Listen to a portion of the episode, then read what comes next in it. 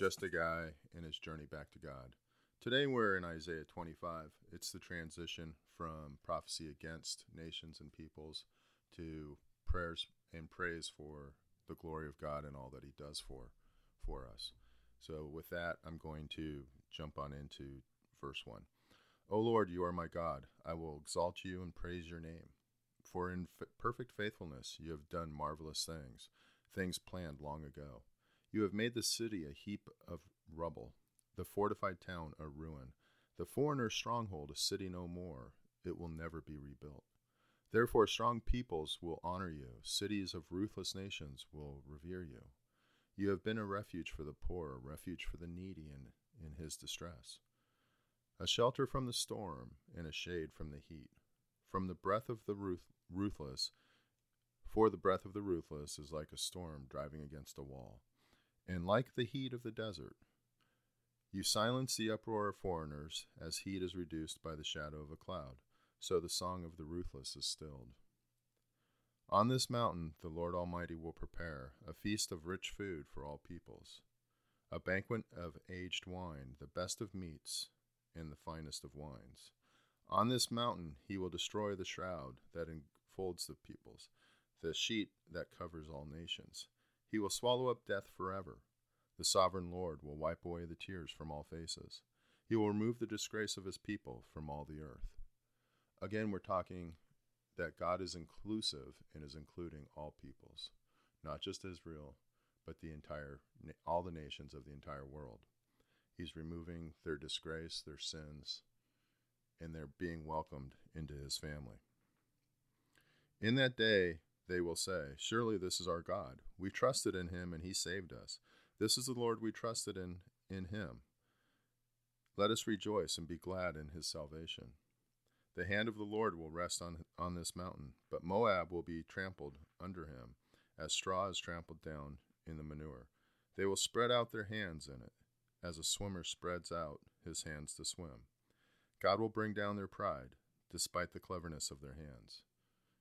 Again, we, we see pride and counting on our own abilities as being a challenge before God. We all have great abilities. We've all been blessed. But to count on them instead of God, to rely upon them instead of trusting in God and the Lord and doing his will, it really is the downfall of our, our existence. He will bring down your high fortified walls and lay them low. He will bring them down to the ground, to the very dust. So it doesn't matter what we build up around us. It's all just man-made and can be brought low.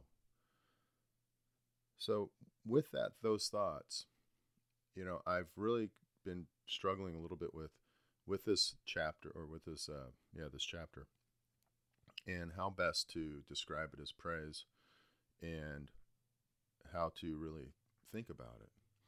And like I've told you in the past, I'm not a theologian. I'm not a pastor. I'm just a guy. But what this really shows to shows me is that God delivers his people out of their peril. Eventually, you know, it, it comes to an end and he blesses them.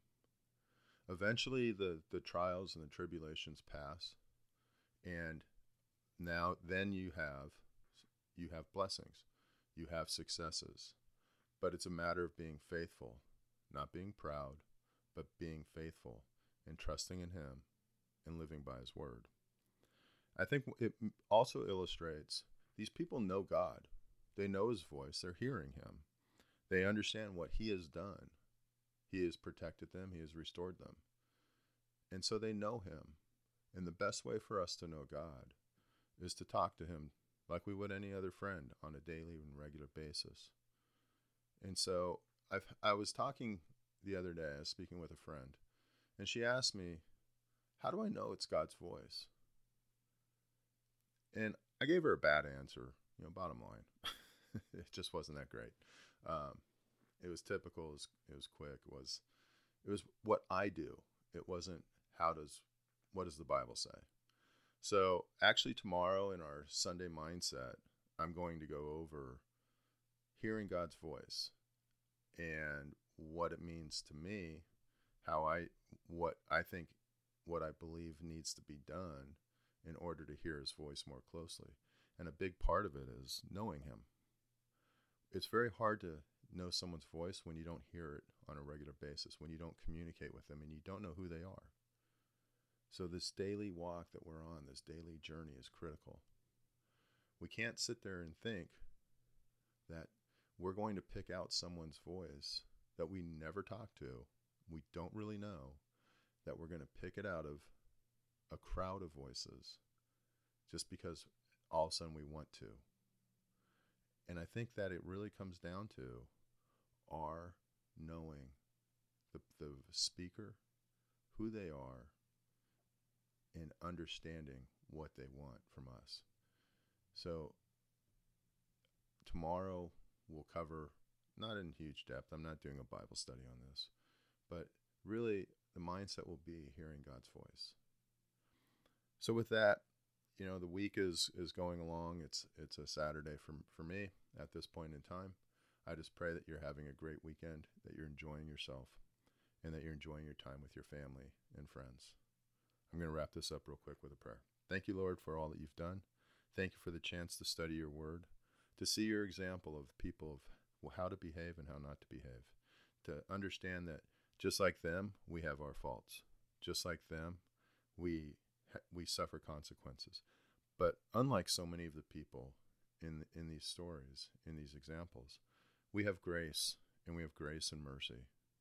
And so I thank you, Father, that your your Holy Spirit lives within us, that Jesus died on the cross for us, and that you live within us and guide us.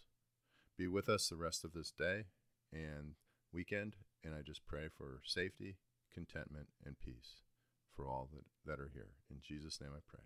Amen. Have a wonderful day.